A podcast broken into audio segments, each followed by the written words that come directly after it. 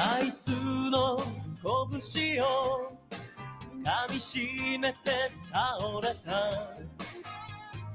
右目の朝皆さん、こんにちは。どうも、毎度おなじみ、ローの番組、データフライデー、お相手は、青木でございます。えー、覚えてますかね皆さん、お金がないというドラマ、えー今聞いていただいています。オーバーザトラブル、小田裕二主題歌。まあ、もちろんこれ主演もね、小田裕二やってましたけどね、お金がない、むちゃくちゃ見てましたね。えーまあ、なんでお金がないをかけたかと言いますと、あの、日本ではですね、2月16日からいよいよ確定申告の季節ということで、タックスシーズンなわけですね。えー今回、データフライデーの6回目、6エピソード目になりますけれども、まあ、少しちょっとこう硬くというか、今日はですね、えー皆さんもぜひ確定申告ってやってみたらどうですかっていう話をお届けしたい30分、えーそういうふうに考えております。まずですね、えーまあ、多くの方がサラリーマンで働いている場合、確定申告っていうのはしないわけです。えー給与所得ですね、いわゆる、まあ、会社勤めをしてお給与をもらっているという方は、源泉徴収というのは、まあ、源泉で、まあ、お給料をもらうときに必要なものはバーッと引かれていて、いわゆる年末調整というやつですね。えーこれで、まあ、生命保険料の、あの、生命保険会社とかいろんな損害保険会社とかから送られてくるこのハガキみたいなやつ。あれをこう提出すると。あとはまあ、住宅ローンを組まれている方は住宅ローン残高とか、まあそういうのを出すと。で、こうやってやると、年末調整という形で、まあ、12月とか1月のお給料分、えー取りすぎちゃってましたという税金が戻ってくる。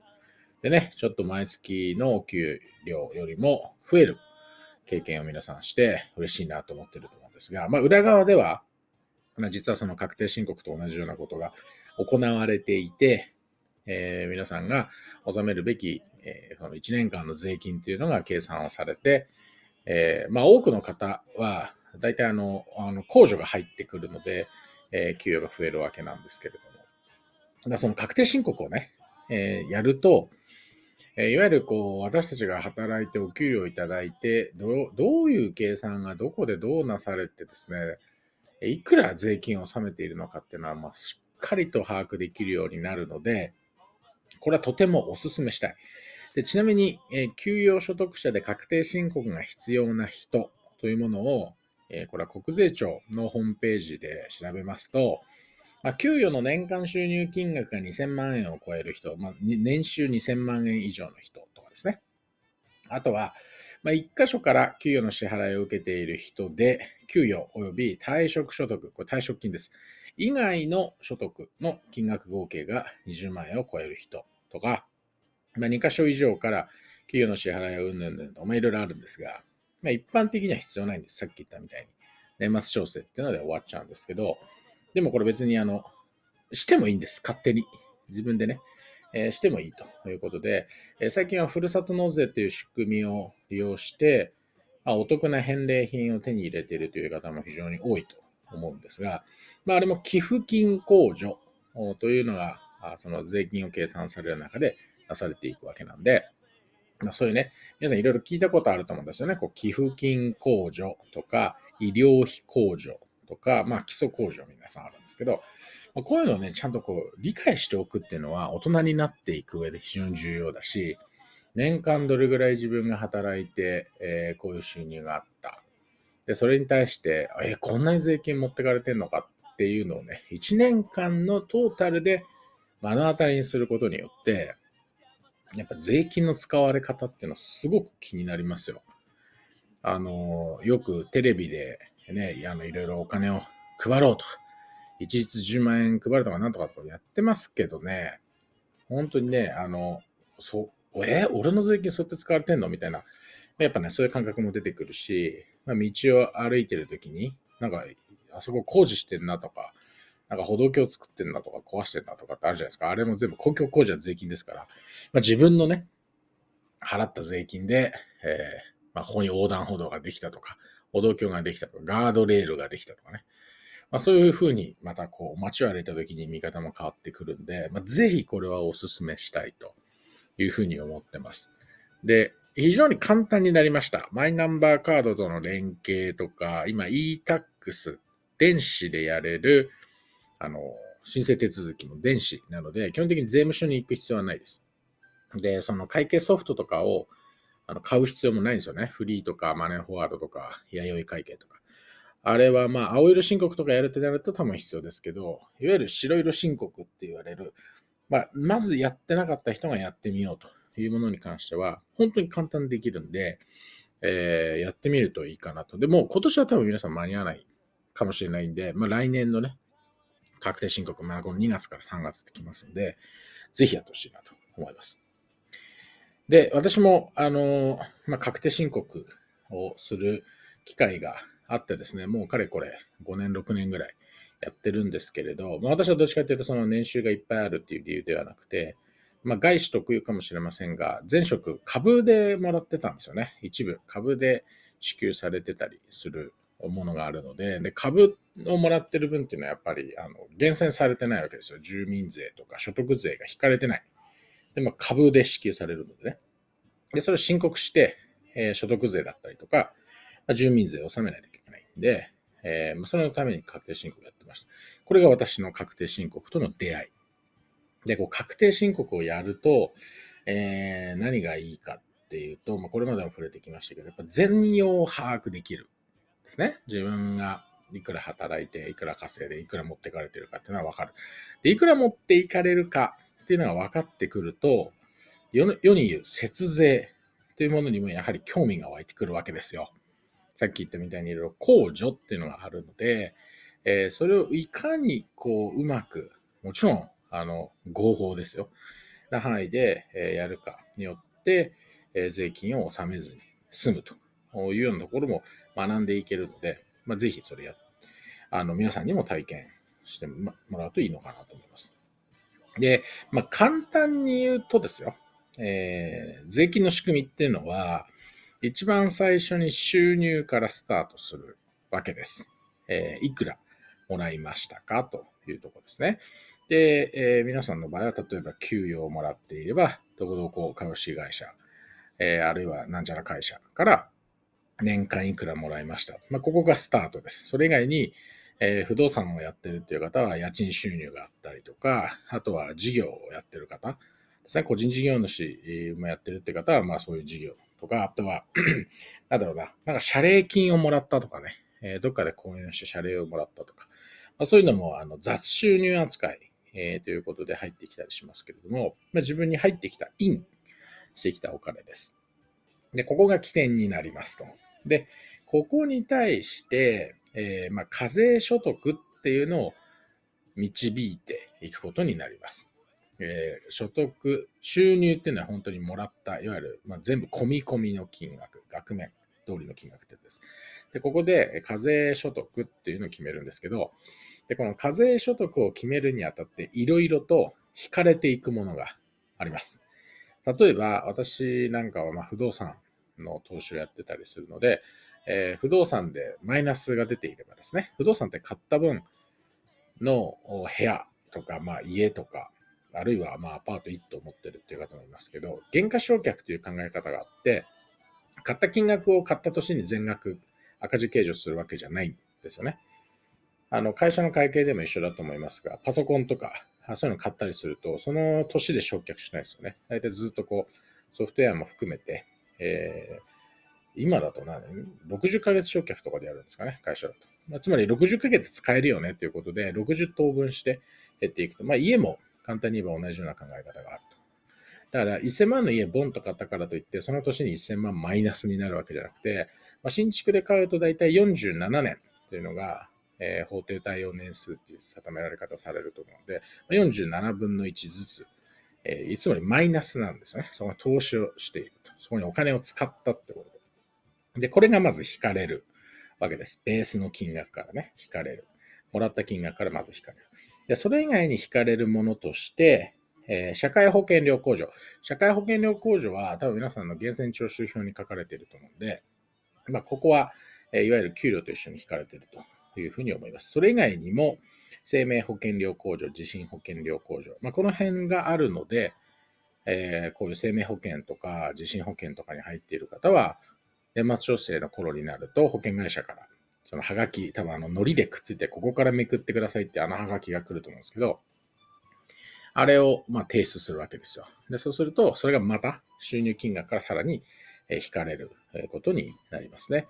で、さらに引かれるものとして、えー、小規模企業、小規模企業共済等掛け金控除。まあ、これ何かっていうと、イデコです。えー、40日本版401系ですね。えー、これにかけている拠出した自分が払った年間の支払い額っていうのも収入からマイナスしてくれます。収入からマイナスして、えー、税金金額を計算するので、これいいことですよね。だから、イデコって絶対やった方がいい。あとは、まあ、扶養控除があったり、基礎控除。基礎控除っていうのは何もせずに皆さんがあれするんですけど、で、ここにもね、あの、寄付金控除、医療費控除っていうのも入ってきます。で医療費控除っていうのは、えー、10万円、まあ、簡単な覚え方としては、年間の医療費が10万円を超えた分です。えー、10万円内に収まっていたら控除ありませんが、10万円を超えた分は収入から引いてくれます。で、医療費控除は本人だけじゃなくて、えー、生計を同一にする家族もあの足して、合算していいので、あの病院にかかったりしたときは絶対領収書っていうのは取っておいた方がいいと思います。で、医者にあんまかかんないなっていう人もいると思うんですが、えー、そういう方はですね、今、セルフメディケーション、えー、控除って言ったかな？つまり薬を買うといその金額自体も、え、控除をすることができるという制度があるので、あの、ドラッグストアでレシートもらうと、なんか印がついているものはセルフメディケーション制度対象ですとか多分書いてあるんですよね。で、まあ、その、そうじゃないものと一緒に買っちゃったりするんで、結構その、金額の算出とか、整理が大変なんですけど、医療費控除、病院にかからなかったなっていう人は、あの、風邪薬買ったとかね、胃薬買ったとか、まあいろんな薬買ったとか、まあ自分自身でそういうものを買って治療に当てたというところも控除される。まあいずれかなんですけど、これも医療費控除ということで控除できます。えそして寄付金控除。えこれはもうその名の通り寄付したものは控除されます。まあ日本だと今代表的なのは、さっき言ったふるさと納税ですね。ふるさと納税っていうのは一応寄付金扱い、になっているので、えここでま実質2000円と言われるのはここから出てくるゆえんですね。で、あの上限がやっぱありますんで、えー、上限っていうのは寄付金控除で控除できる上限です。えー、つまり何て言うんだろうな、寄付金むちゃくちゃしまくって自分の収入並みの寄付金をして、えー、課税所得を減らす、まあ、ゼロに近づけるっていうのは、寄付金だけだとできない、えー、という点があるので、まあ、そのあたりは、ふるさと納税をまとめているサイトに、多分簡単シミュレーションというのは大体どこでも置いてあると思うので、まあ、そういうのを確認しながら、まあ、年間マックスまで近づけて、まあ、お肉だったり、カニだったり、フルーツだったり、あの、そういうものを手に入れるというのがいいんじゃないかなと。ただこれポイントになるのは、ふるさと納税ってやっぱキャッシュアウトはするんですよね、一時的に。つまりこの1万円の寄付で牛肉1キロ来ますって言った場合に、実質2000円っていう意味は2000円払ってもらうわけじゃなくて、1万円その時払って、最終的にこの税金のもろもろの調整で、えー、来年の住民税とかが下がったりして、えー、実質2000円になりますということなので、まあ、一時的にやっぱキャッシュフローとしては現金出ていくんで、えー、そこは十分注意しながらあの使わないといけないかなというふうに思います。で、今、あのトルコとかね、あの大きな地震があって、寄付金、募金、えー、まあ、寄付の募集をしたりしてますけれども、まああいうところに寄付をしても、寄付金証明書ってもらえるはずなので、えー、これもきちんと、えー、確定申告をすればですね、その分皆さん税金安くなるんで、そのトルコの地震のみならず、え赤十字に対して、まあ、いろんな日本のね、災害とか海外の災害とか、あとは、えー、セーブ・ザ・チルドレンとか、あとああいうこの、その類、海外の子供たちにこう毎月5000円送るとか、そういうのをやられてる方もいるかもしれません。ああいうのも寄付金の証明書って必ず来ると思うので、それはもったいないですからね。あの、ちゃんと申告をして、税金をま安くしてもらうっていうのは、認められてるんで、えやるべきだというふうに思います。で、ここまでで、ま、収入があるわけですね、えー、もらった金額があって、これらが引かれますっていうのが引き算される、まあ、A としましょうか、があるわけですよ。で、収入マイナス A。で、残った金額というものに対して税金がかかってきます。で、所得税の税金っていうのは、その課税所得がいくらになるかによってパーセンテージが違うので、まあ、いっぱいもらってる人ほど税額っていうのは高くなるんですけど、まあ、その、えー、一旦収入マイナス A で、そこのベースが決まってくると。で、これ掛け算しますよね、それで。で、A に対して税率が決まるんで、えー、その税率をかけて、あなたが納める所得税というのはいくらですというふうに決まってきます。で、さらにここから控除っていうのがあるんですよ。これ税控除ってやつで、さっきは所得から引かれた、収入から引かれる所得控除だったんですけど、今度はその確定した税金、あなた例えば30万円税金を納めてくださいねって言うと、そこから直接引いてくれる控除っていうのがあって、まあ、代表格は、これだな、住宅ローンです。簡単に言うと、住宅ローン。で、あの、まあ、最近 えー、住宅を買われた方とかだと、えー、いわゆる特定なんちゃらっつって、その耐震のやつで買われることが多いと思うんですけど、特にマンションはだと思うんですが、まあ、そうするとこの適用を受けられて、えー、あるいはあの耐震にするためにリフォームしましたとか、それにかかるお金もえ税額控除ということで、税金から直接引いてくれます。あの、税計算をするための分母から引くんじゃなくて、もうあなたは納める金額これですって弾き出されたものから引いてくれる。えー、これ、税額控除。代表的には住宅ローン系と思覚えておいてください。で、これで、まあ、全てが足したり引かれたり、まあ、主に引かれるんですけど、引いて引いて引いて決まって、はい、あなたの1年間納めるべき税金っていうのはこれです。というふうに税額が確定するということですね。で、年末調整でなんで多く戻ってくるかっていいわゆる還付金っていうのがあるんですが、還付金っていうのは、さっき言った所得控除ですね。収入から引かれる金額として、生命保険料控除とか地震保険料控除とか、ふるさと納税分の寄付金控除、あるいはある人は医療費控除。こういうものは、お給料を皆さんに支給した時かには引かれてないわけですよ。えー、そういうのがない前提で、えー、これだけのお給与があるんだったら、12ヶ月分としてこれぐらいになるだろうという目算で税金っていうのはすでに引かれてるわけですね。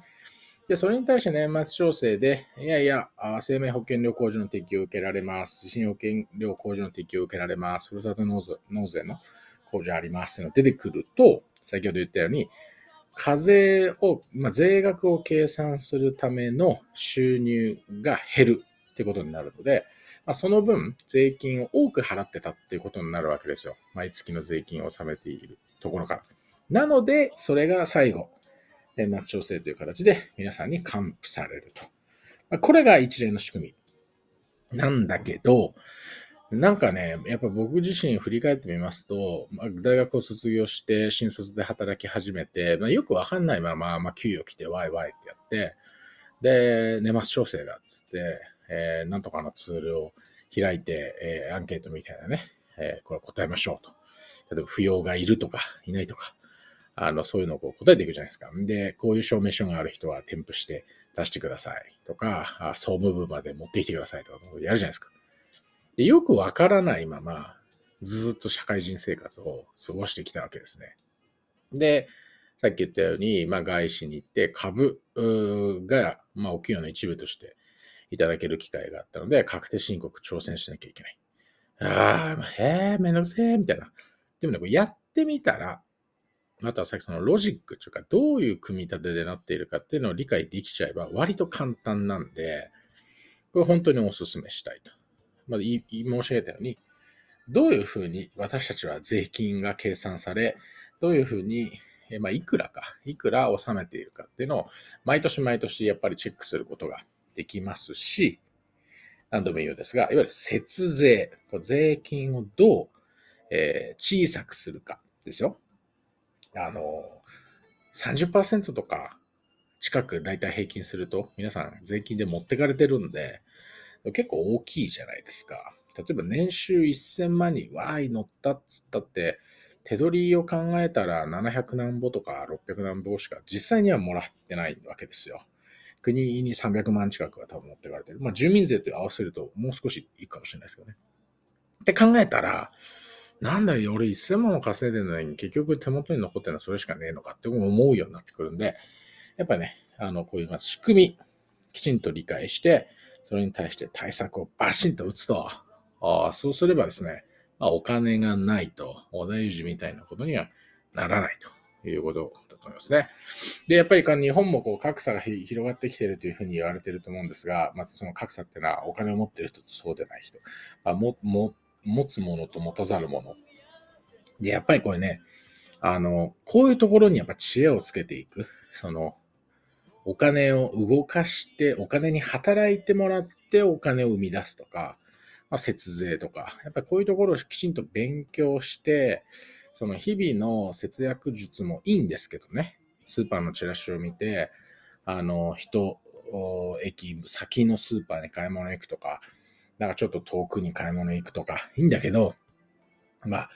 それも大きいと思いますが、もっともっとね、やっぱり足元っていうか、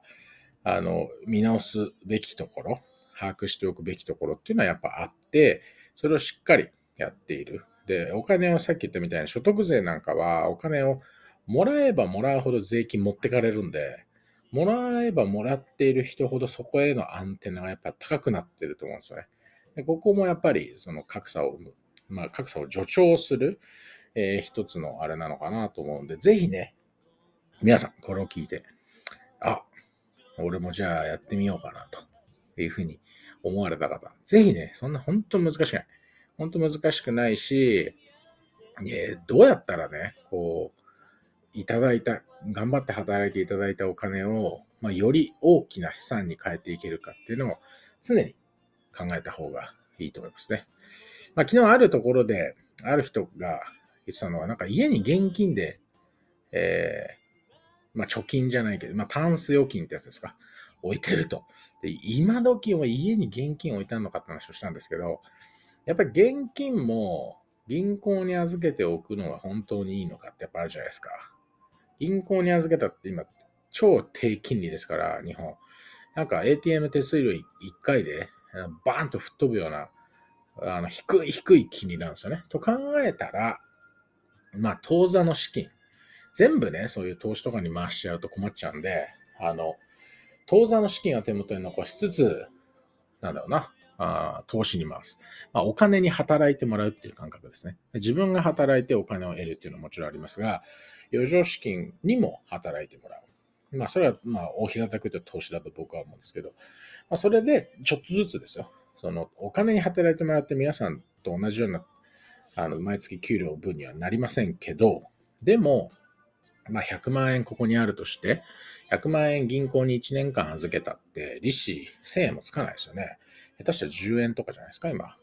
で、1年間100万円銀行に預けて10円しかつかないんだったら、100万円投資に回して1万円になるかもしれないにかけた方がいいんじゃないかなと。まあそういう考え方ですね。もちろん投資っていうのはリスクもあって、100万円のものが98万円とか95万円とかね、えー、減るっていうことももちろんあるので、あの、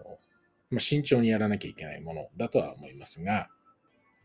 まあ、短期的にプラスを狙わないっていうところと、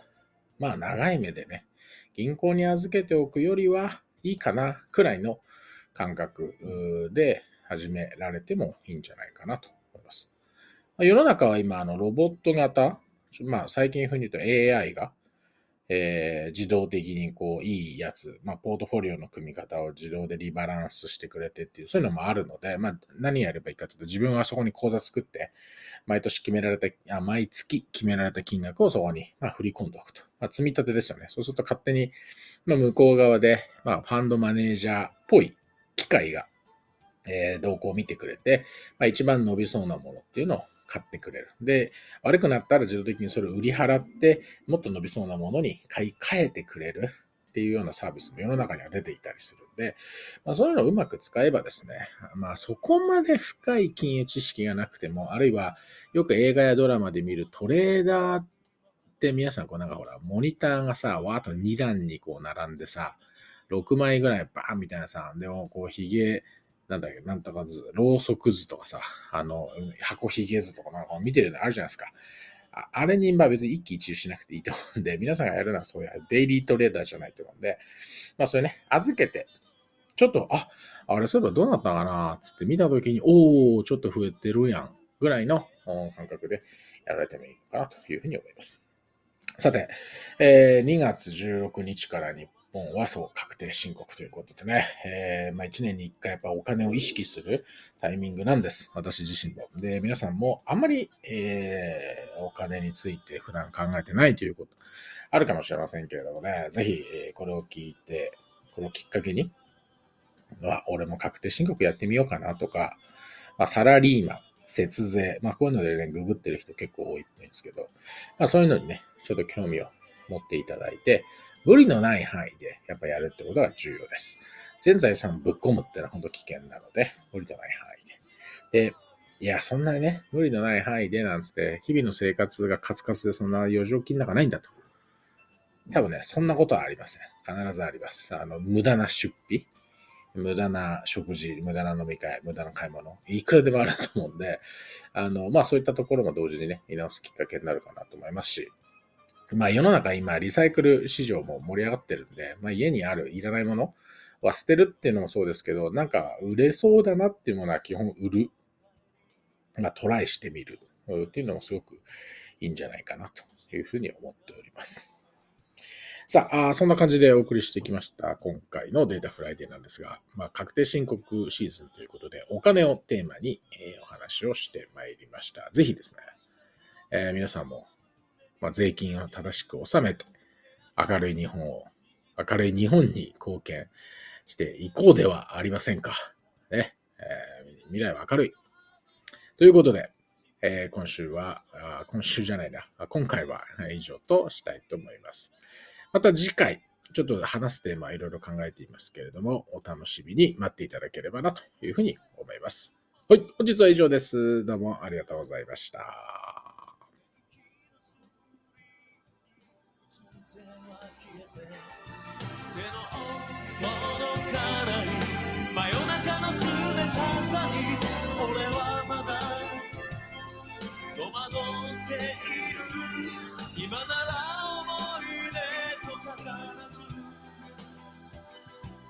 去った時